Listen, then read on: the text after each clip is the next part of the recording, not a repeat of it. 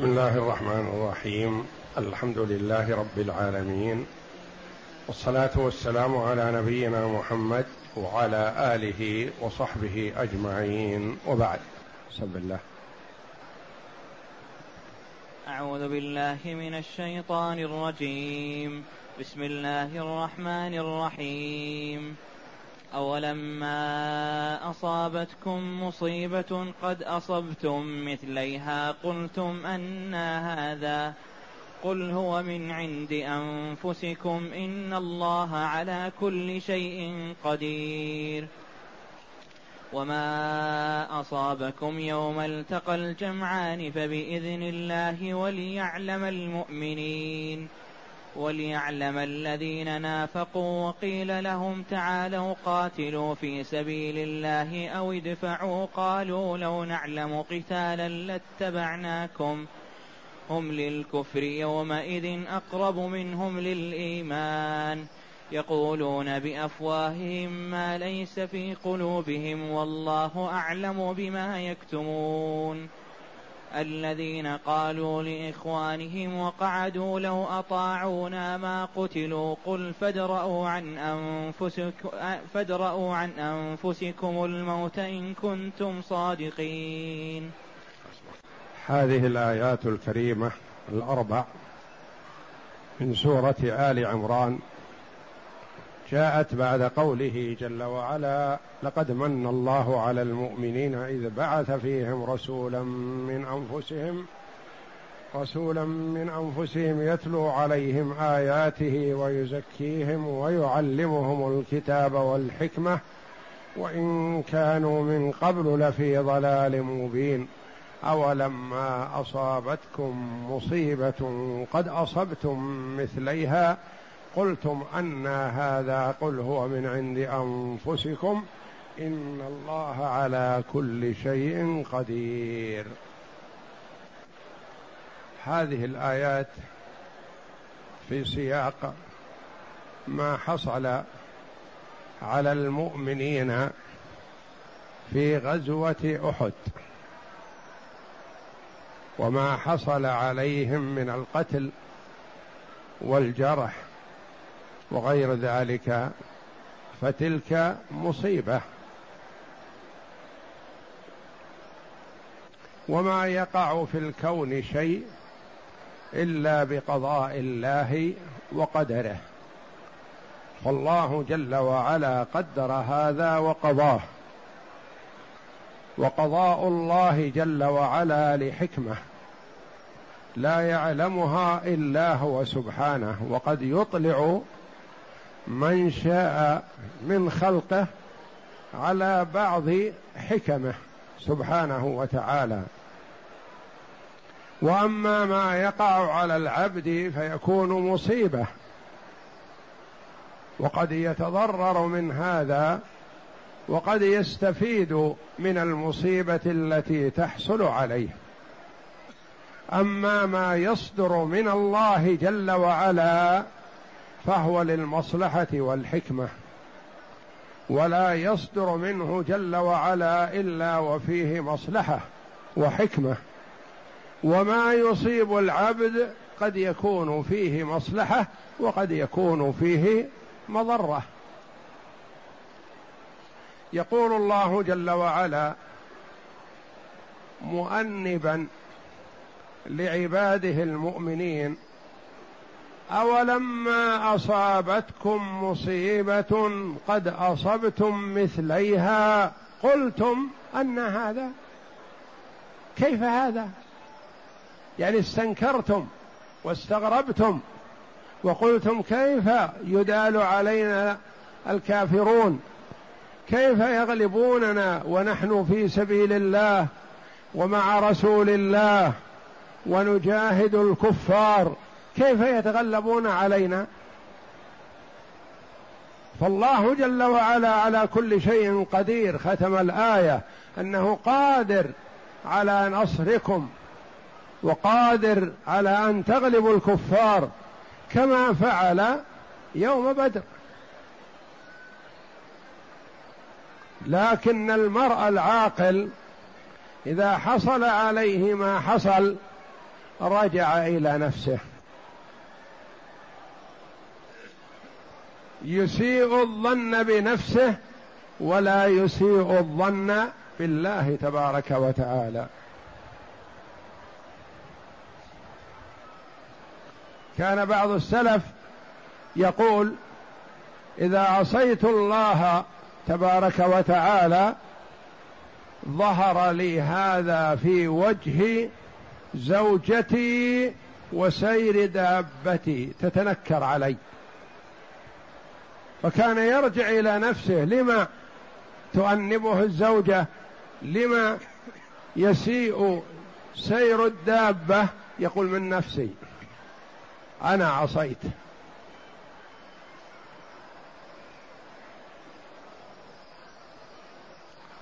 فالاستفهام هنا كما قال العلماء رحمهم الله لقصد التقريع. تقريع المؤمنين كيف تستنكرون هذا وما حصل عليكم إلا بسبب أنفسكم إلا من منكم.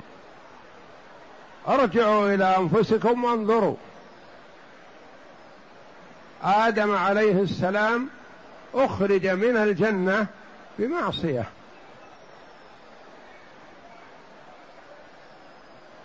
فالمعاصي تترك الديار خراب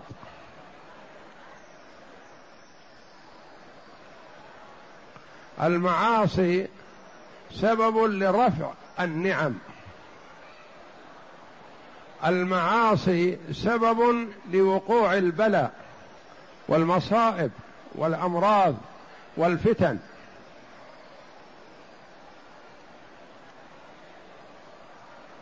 فالعاقل إذا حصل عليه شيء يكرهه يرجع إلى نفسه فيفتش فيها. ما الذي حصل؟ ما جاءه شيء إلا بسبب ما كسبت يداه. فيقول الله جل وعلا أولما أصابتكم؟ الهمزة هنا للاستفهام. والواو هنا عاطفة على مقدر.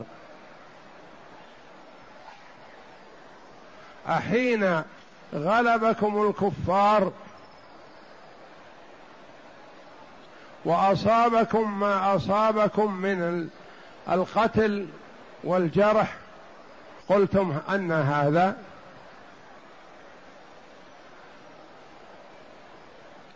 أولما أصابتكم مصيبة قد أصبتم من الكفار مثليها مضاعفة. ما المراد بهذين المثلين؟ قيل ما وقع في غزوة بدر الكبرى. قتل المسلمون سبعين من صناديد كفار قريش. وأسر المسلمون سبعين من قريش.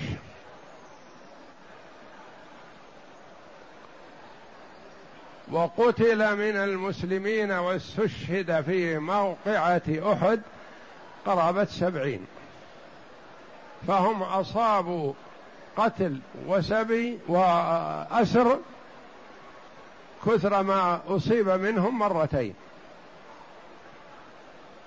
أصبتم مثليها. وقيل المراد والله أعلم ما أصابه المسلمون من الكفار في موقعة بدر وما أصابه المسلمون من الكفار في أول موقعة أحد. أول موقعة أحد قتل المسلمون من الكفار عدد. وهرب الكفار ولوا الأدبار رجالا ونساء. يقول الصحابي لو شئت أن أقتل كذا من النساء لفعلت لكني نزهت سيف رسول الله الذي أعطاني أن أضرب به امرأة. جاءت بعض النساء مع الكفار تحرضهم على قتال المسلمين. فلما رأينا الهزيمة أدبرنا. فكان النصر في أول المعركة للمسلمين. والكفار انهزموا وذهبوا. ثم حصلت المعصية من الصحابة رضي الله عنهم فرجع الكفار عليهم وجاءوا من المكان الذي كانوا يأمنون يأمن منه المسلمون وأصابوا منهم ما أصابوا. الرسول عليه الصلاة والسلام قال للرماة الذين وضعهم على الجبل وليس الجبل عاليا وإنما هو جبل حراسة يحرس الموقع. وقريب من مكان الرسول صلى الله عليه وسلم والصحابة. قال لا تبرحوا مكانكم حتى آذن لكم. وفي رواية لا تبرحوا مكانكم حتى لا رايتم الطير تخطفنا. في رواية قال لا تبرحوا مكانكم. غلبنا أو غلبنا. اثبتوا في مكانكم حتى أرسل إليكم. فلما رأى الرماة المشركين انهزموا وولوا الأدبار وبدأ المسلمون يجمعون الغنائم في موقع المعركة. قال بعض الرماة لبعض انتهت المعركة الآن هلم نجمع الغنائم مع إخواننا؟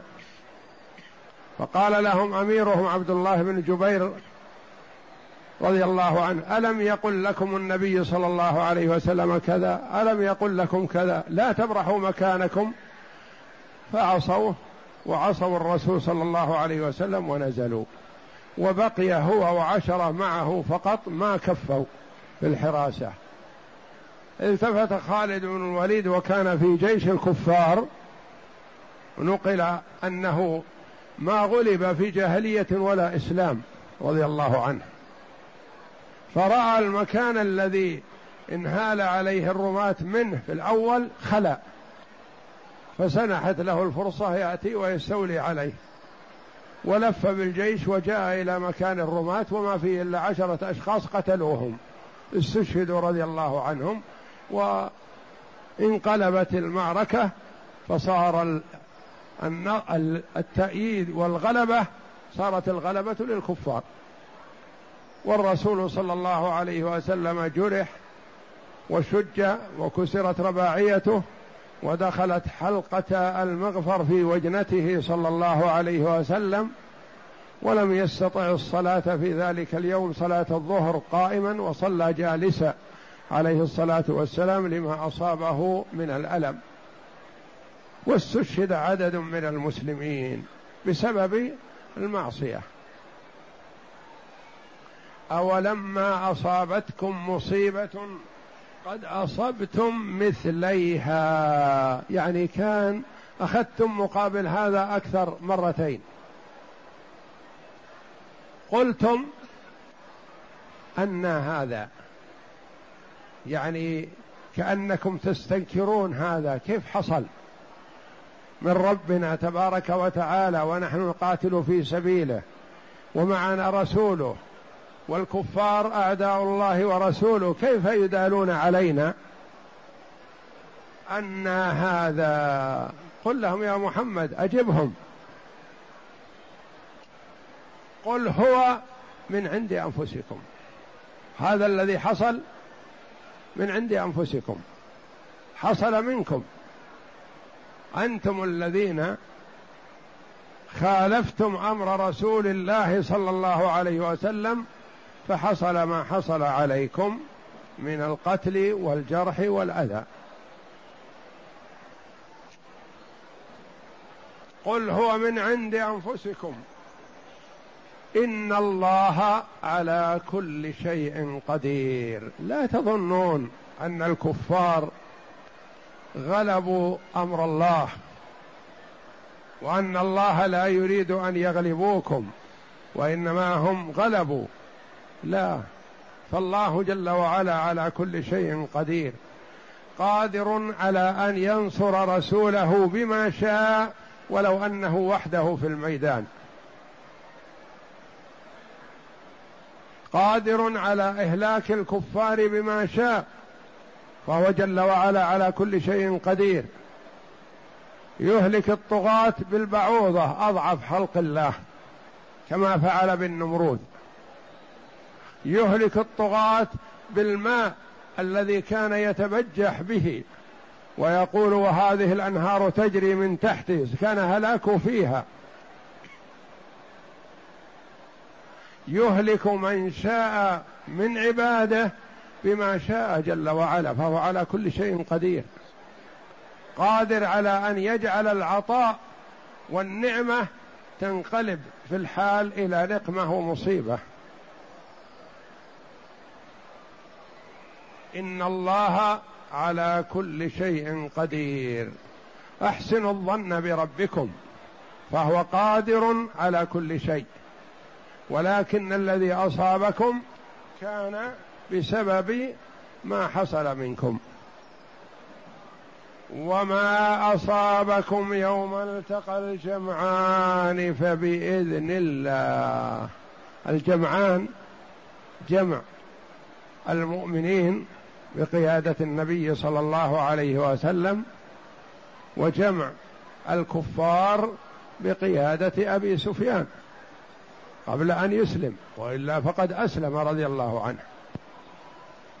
وما أصابكم يوم التقى الجمعان فبإذن الله ما خرج عن إرادة الله. الله جل وعلا يفعل ما يشاء ويحكم ما يريد سبحانه وتعالى. وما أراده الله جل وعلا لا بد أن يقع. وقد يريد الله جل وعلا شيئا لا يحبه لكن للمصلحة أراده. فلا يقال إن الكفار أحب إلى الله من المؤمنين في تلك الساعة لا.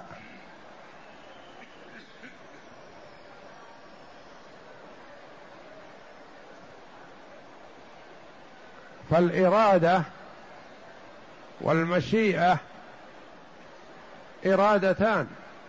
إرادة كونية قدرية وإرادة دينية شرعية. هناك شيء أراده الله جل وعلا وهو لا يحبه.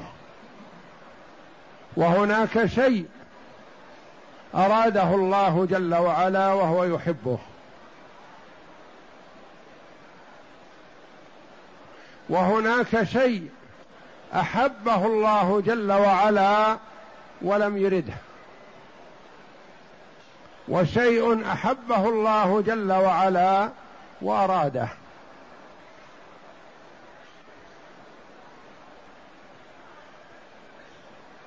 فبإذن الله يعني بإرادة الله جل وعلا أراد الله هذا. ما يخرج ما يوجد شيء في الكون لم يرده الله.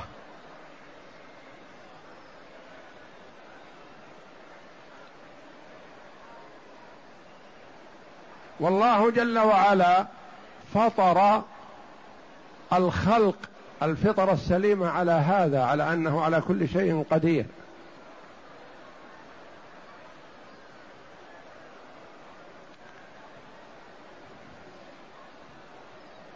وقف أعرابي على حلقة عالم من أهل الأهواء عمرو بن عبيد. فقال الأعرابي يخاطب أهل الحلقة إن ناقتي سرقت فادعوا الله أن يردها علي.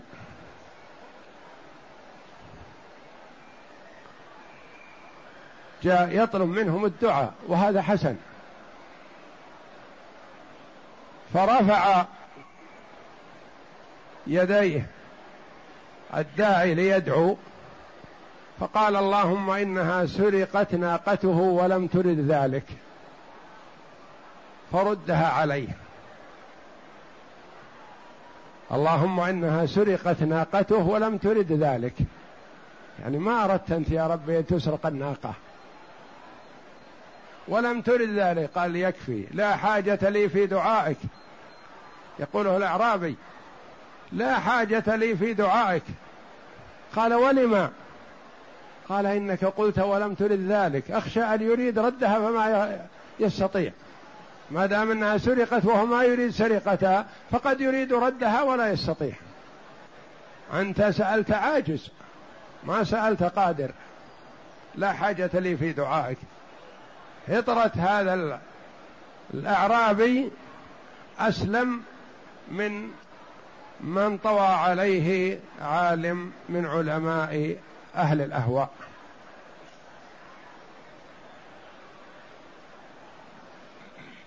فما يوجد في الكون إلا شيء أراده الله ابدا. وكل ما أراده الله لا بد وأن يوجد. وقد يحبه وقد لا يحبه. فالله جل وعلا هو خلق إبليس وهو لا يحبه. وأراد وجوده وهو لا يحب إضلاله لعباده. أراد وجوده لحكمة. وهو أحب جل وعلا إيمان الكافر ولم يرده. فما وجد. وأحب إيمان المؤمن وأراده فوجد.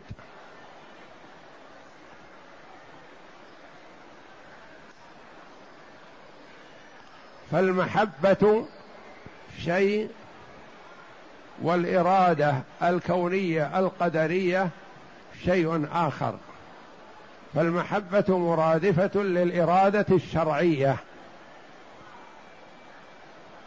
الإرادة الشرعية ترادفها المحبة.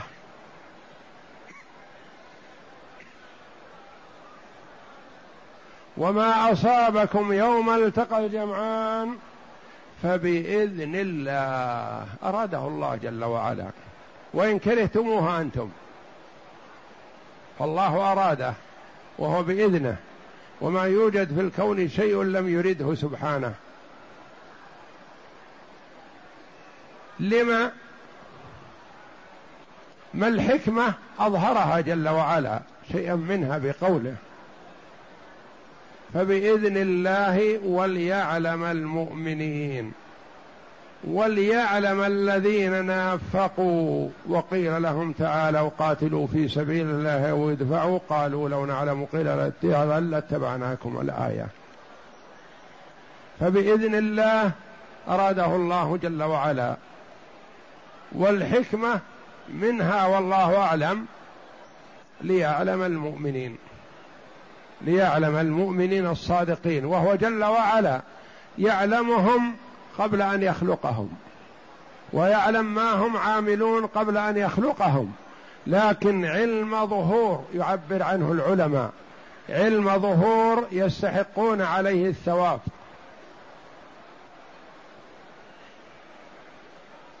وليعلم المنافقين علم ظهور يستحقون عليه العقاب. وإلا فالله جل وعلا يعلم عن فرعون ما هو صانع قبل أن يخلقه وقبل أن يخلق السماوات والأرض.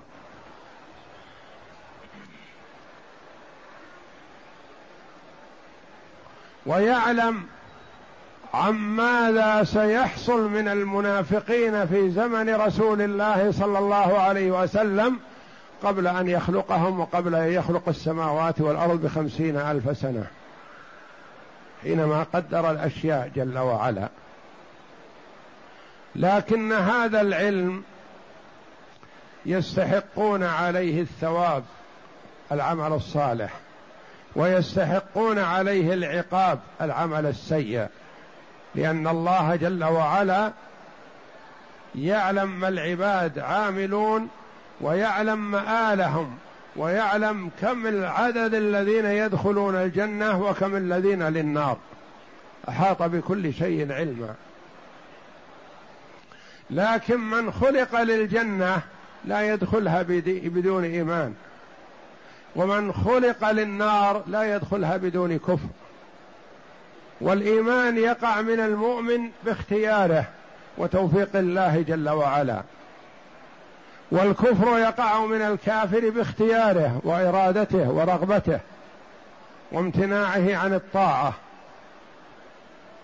وليعلم المؤمنين وليعلم الذين نافقوا. قال المفسرون عن الصحابة رضي الله عنهم نزلت في عبد الله بن أبي بن سلول رأس المنافقين. خرج النبي صلى الله عليه وسلم وهو كاره لملاقاة الكفار في أحد.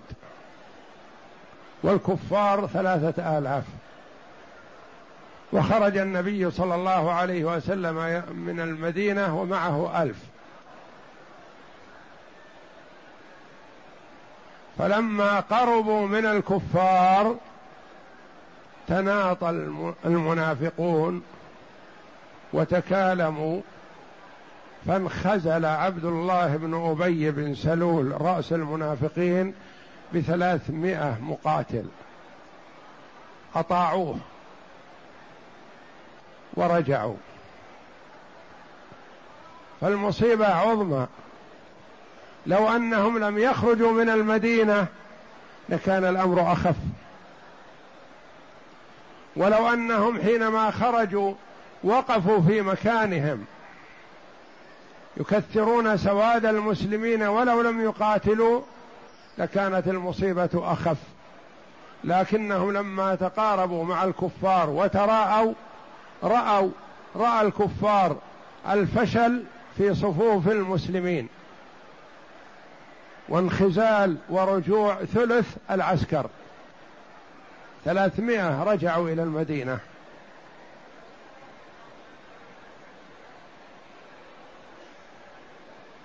فالمصيبة عظيمة وما صبر عليها الصحابة الخيار رضي الله عنهم. عبد الله بن عمرو بن حرام رضي الله عنه والد جابر بن عبد الله لما رآهم انخذلوا قال ما الذي فعلتم؟ اتقوا الله.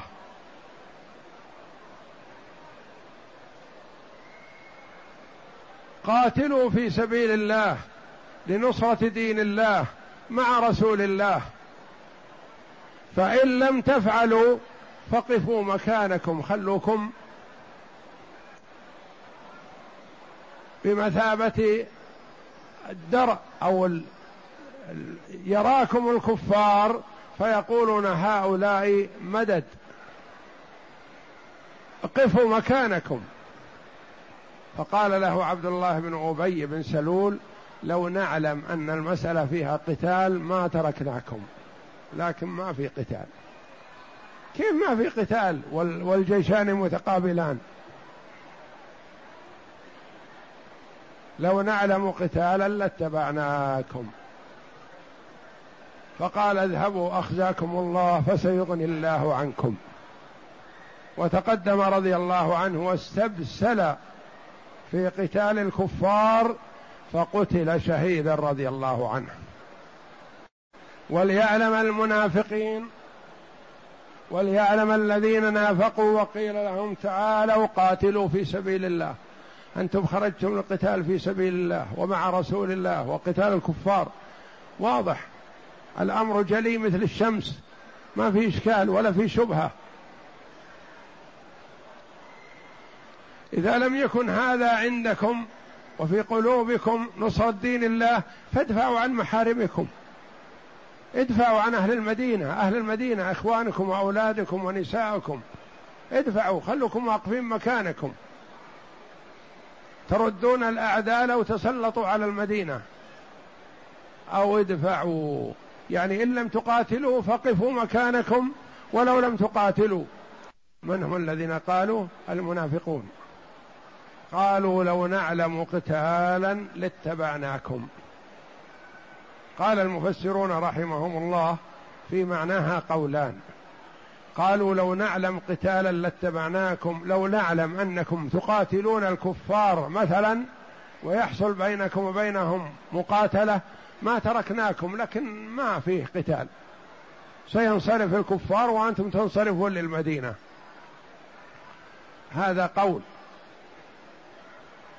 يعني قالوا هذا وهم يجزمون ويعتقدون وأن فيه قتال لكن يقولون هذا من باب آه، تبرير موقفهم.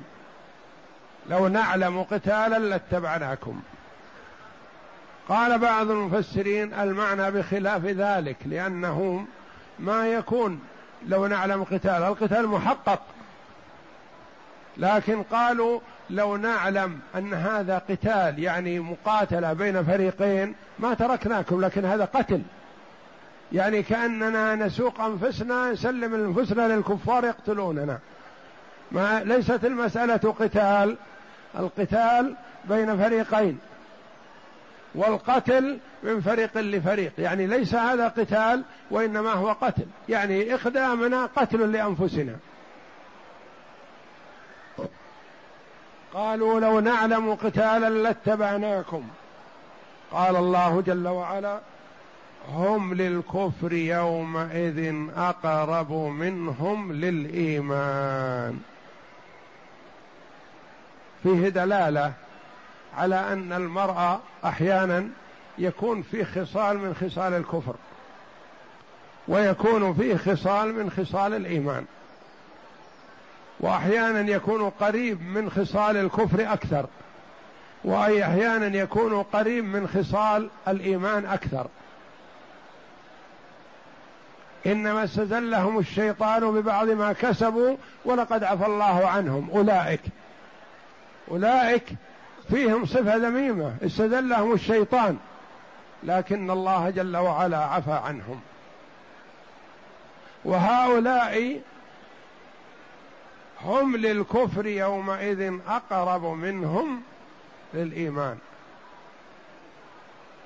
فيهم شيء وليس المراد يعني كل واحد بعينه لأن فيه من المنافقين الذي أثر عليه عبد الله بن أبي من هو فيه قرب من المسلمين. هم للكفر يومئذ أقرب منهم للإيمان. فيهم خصال الكفار وفيهم خصال المؤمنين لكنهم إلى الكفر أقرب. والنبي صلى الله عليه وسلم يقول آية المنافق ثلاث.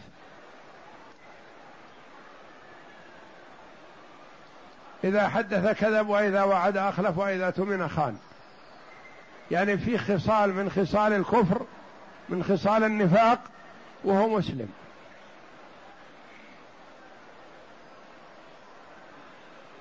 هم للكفر يومئذ أقرب منهم للإيمان. يقولون بأفواههم ما ليس في قلوبهم. يعني ما قالوه لع... لعبد الله بن عمرو رضي الله عنه ما قالوه له هذا مجرد شيء باللسان فقط والا يعرفون الحقيقة. فهم قالوا لو نعلم قتالا لاتبعناكم ليس هذا ما يعتقدونه ويضمرونه وإنما هذا قالوه فقط للاعتذار ولتبرير موقفهم. يقولون بأفواههم ما ليس في قلوبهم. وإنما في قلوبهم النفاق والكفر ومحبة هزيمة النبي صلى الله عليه وسلم والمسلمين. هم يودون هذا ويتمنون ويفرحون. يقولون بأفواههم ما ليس في قلوبهم. والله أعلم بما يكتمون. هم كتموا عنكم الحقيقة لكن الله جل وعلا يعلم ما في قلوبهم ما تخفى عليه خافية. وإن قالوا كلام حسن فالله يعلم ما في قلوبهم. إذا جاءك المنافقون قالوا نشهد إنك لرسول الله والله يعلم إنك لرسول والله يشهد إن المنافقين لكاذبون. هم يقولون نشهد وهم يكذبون.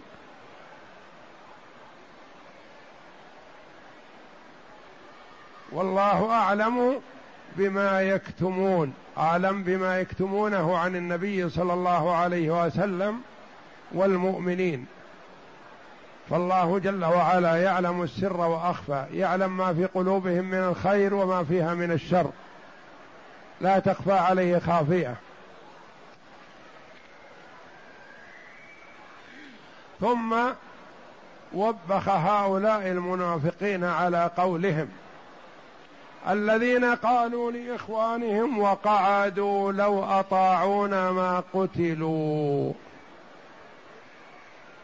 الذين قالوا لإخوانهم. ما المراد بالإخوان هنا؟ إخوانهم قيل المراد إخوانهم في النسب وليس إخوانهم في العقيدة لأن المراد بالإخوان هنا الذين قتلوا في سبيل الله. شهداء أحياء عند ربهم يرزقون. الذين قالوا لإخوانهم وقعدوا هم لو أطاعنا أولئك وما خرجوا ما قتلوا.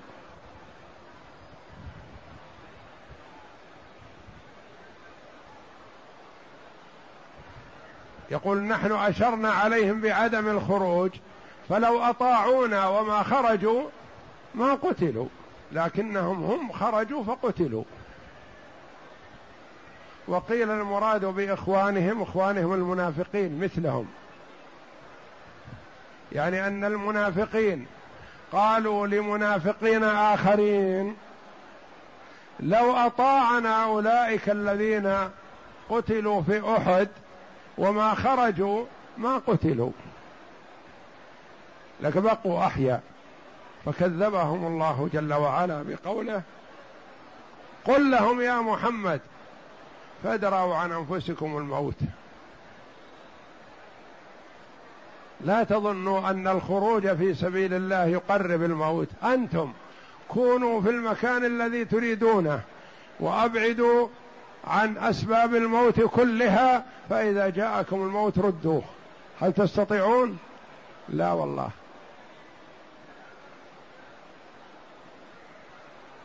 وجاء في بعض الآثار أنه قتل مات من المنافقين. في ذلك اليوم عدد كبير سبعون أو أكثر. ليريهم الله جل وعلا أن القعود لا يطيل الحياة.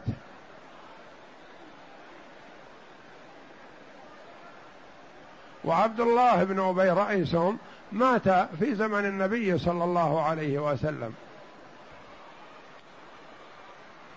الذين قالوا لإخوانهم من المنافقين مثلهم لو أطاعنا أولئك ما خرجوا ما قتلوا. الذين قالوا لإخوانهم يعني قالوا عن إخوانهم الذين قتلوا في سبيل الله وهم إخوانهم في النسب وليس إخوانهم في العقيدة.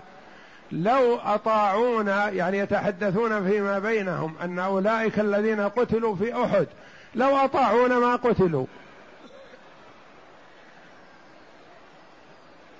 قل فادرأوا عن أنفسكم الموت. إذا أتاكم الموت فادفعوه. هل تستطيعون؟ لا. إن كنتم صادقين.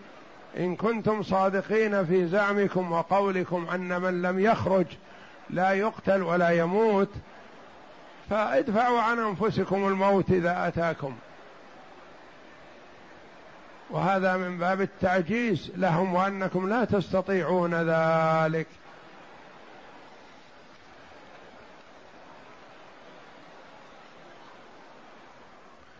وفي هذه الآيات الكريمة تأنيب للمؤمنين. والله جل وعلا يعاتب عباده كما عاتب النبي صلى الله عليه وسلم في مواطن وهو أحب الخلق إلى الله. عفى الله عنك لما اذنت لهم حتى يتبين لك الذين صدقوا وتعلم الكاذبين. يا أيها النبي لم تحرم ما أحل الله لك؟ يا أيها النبي اتق الله ولا تطع الكافرين والمنافقين.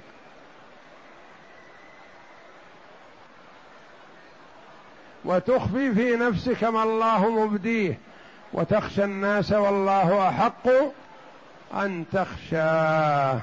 فلما قضى زيد منها وطرا زوجناكها.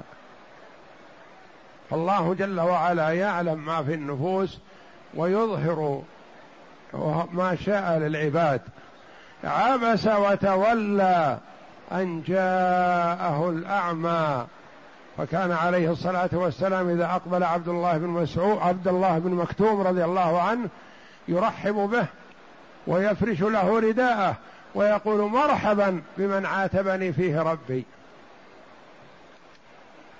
عبس وتولى أن جاءه الأعمى وما يدريك لعله يزكى. تقول عائشة رضي الله عنها لو كان النبي صلى الله عليه وسلم مخفي شيء من القرآن لاخفى مثل هذه الآية لأنها عتاب له عليه الصلاة والسلام. وفيها توبيخ للمنافقين وإظهار لمن طوت عليه ضمائرهم وأن الله جل وعلا يعلم ما في قلوبهم. وفيها تحذير للأمة من أن يتصف المرء بصفات المنافقين فالله مطلع عليه.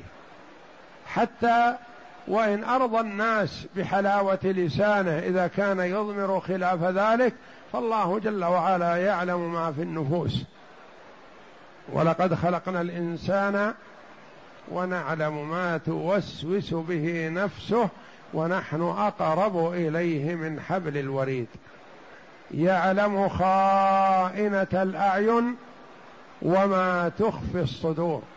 ما يطلع الناس على ما في الصدر إلا الله جل وعلا فهو يطلع ولا تخفى عليه خافية. فتحذير للأمة من أن يتصف المرء بصفات المنافقين ويجاهد نفسه في هذا ويخاف على نفسه النفاق. يقول الصحابي التابعي رحمه الله أدركت سبعين من أصحاب رسول الله صلى الله عليه وسلم كلهم يخاف على نفسه النفاق. وما خاف النفاق إلا مؤمن وما أمنه إلا منافق. والمؤمن يخاف على نفسه ويرى أن سيئاته كالجبل العظيم الذي فوقه يكاد يسقط عليه فيخاف من السيئات. والمنافق يرى سيئاته كأنها ذبابة وقفت على رأس أنفه يقول بيده هكذا فتذهب. ما يبالي بها ولا يهتم لها.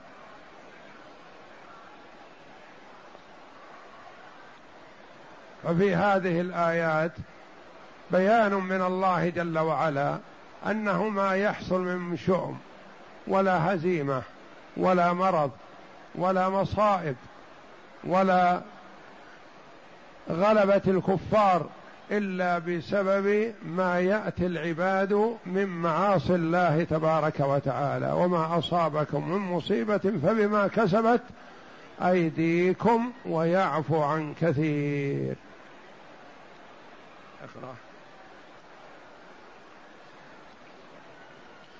يقول الله تعالى أولما أصابتكم مصيبة وهي ما أصيب منهم يوم أحد من قتل السبعين قد أصبتم مثليها يعني يوم بدر فإنهم قتلوا من المشركين سبعين وأسروا سبعين.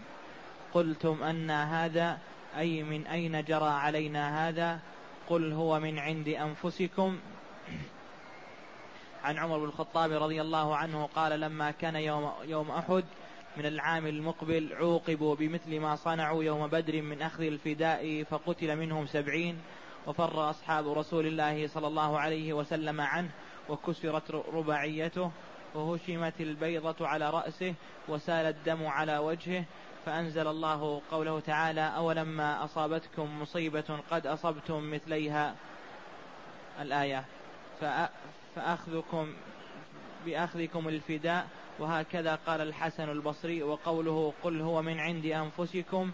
جاء أن غلبة الكفار على المؤمنين في يوم أحد كان بسبب أخذ المسلمين الفداء من الكفار.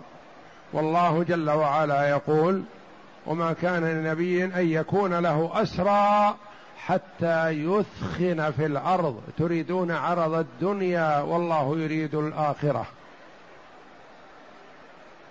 وبكى النبي صلى الله عليه وسلم لما أخذوا الفدا وجاء عمر والنبي صلى الله عليه وسلم يبكي وعمر وأبو بكر يبكي مع النبي.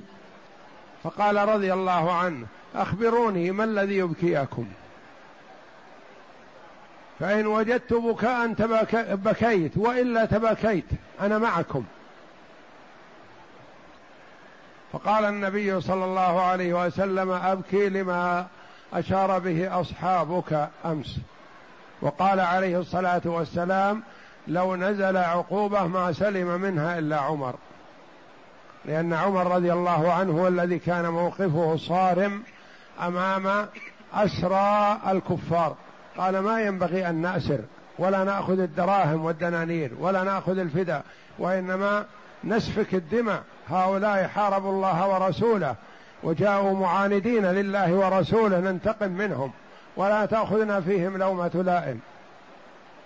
والنبي صلى الله عليه وسلم استشار الصحابة في الأسرى فأشار أبو بكر رضي الله عنه وبعض الصحابة من أهل مكة قالوا هؤلاء إخواننا وبنو عمنا ونحن في حاجة إلى المال نأخذ منهم الفداء ونتركهم.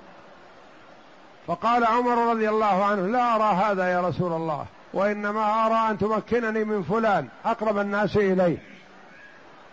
جاء محاربا لله ورسوله. وتمكن أبا بكر من فلان وتمكن علي من فلان. وكل واحد منا تمكنه من قريبه يسفك دمه. حتى يعلم الله جل وعلا منا أن لا تأخذنا في الله لومة لائم. ولا نرحم قريبا لقرابته ما دام محاربا لله ورسوله. فكان موقفه صارم رضي الله عنه وأرضاه فقال النبي صلى الله عليه وسلم لو نزل بلاء في من أجل اخذ الفداء ما سلم منه إلا عمر. وجاء أن النبي صلى الله عليه وسلم لما هام بهذا أتاه جبريل عليه السلام فقال خير أصحابك بين أن يقتلوا الأسرى هؤلاء. وبين أن يستبقوهم ويأخذوا المال وعلى أن يقتل منهم بعددهم يستشهد منهم بعددهم. فقال بعض الصحابة رضي الله عنهم نأخذ المال نستعين به على طاعة الله ونتركهم.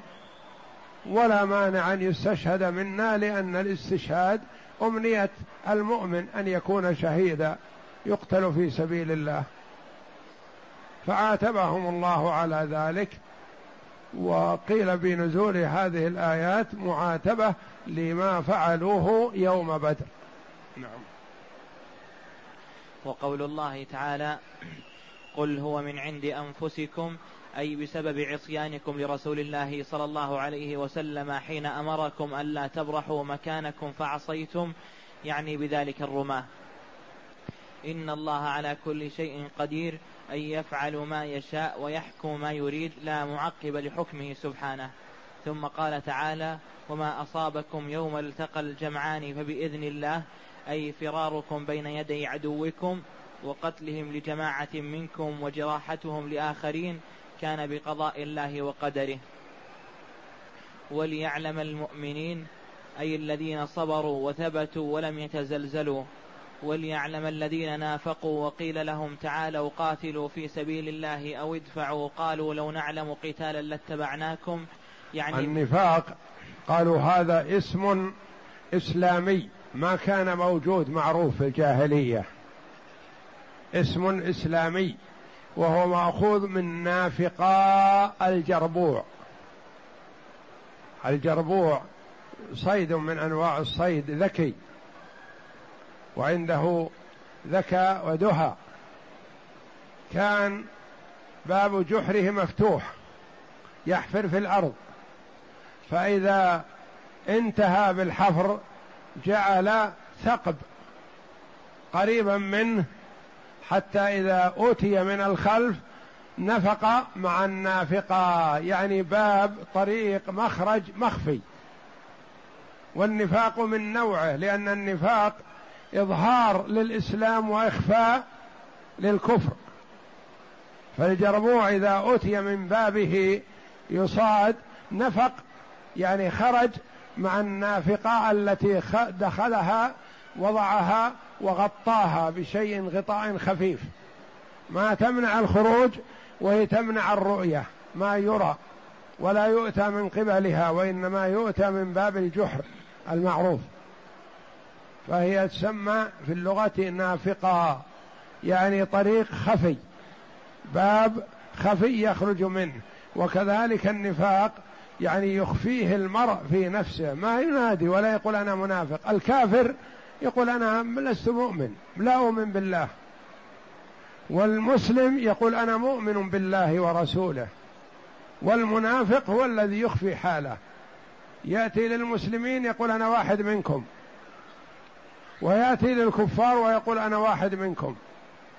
فهو يخفي حاله يستر حاله بما يقوله للمسلمين.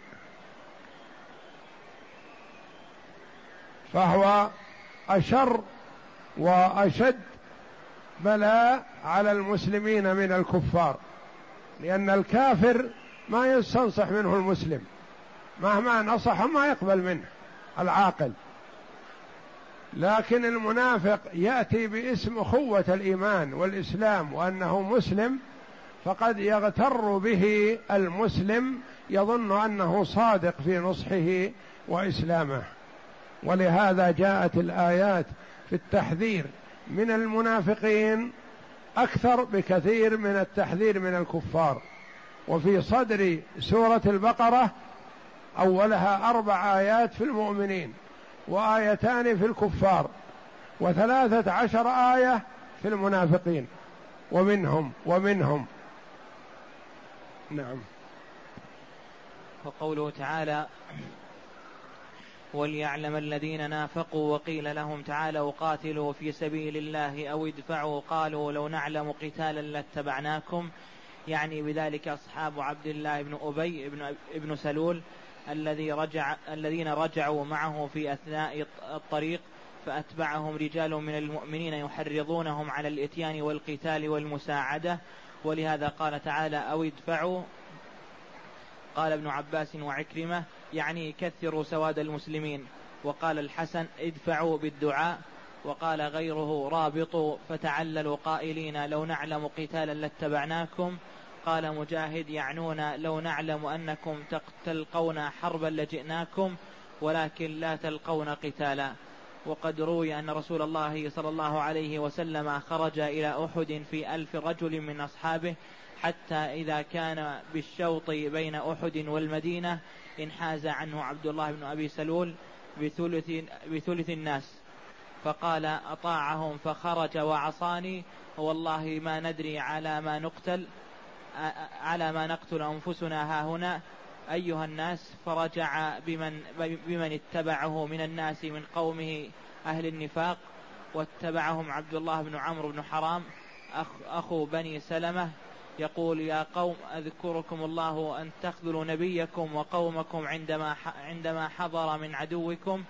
قالوا لو نعلم أنكم تقاتلون ما أسلمناكم ولكن لا نرى أن يكون قتالا فلما استعصوا عليه وأبوا إلا, إلا الانصراف عنهم قال أبعدكم الله فسيغنيني الله عنكم ومضى رسول الله صلى الله عليه وسلم.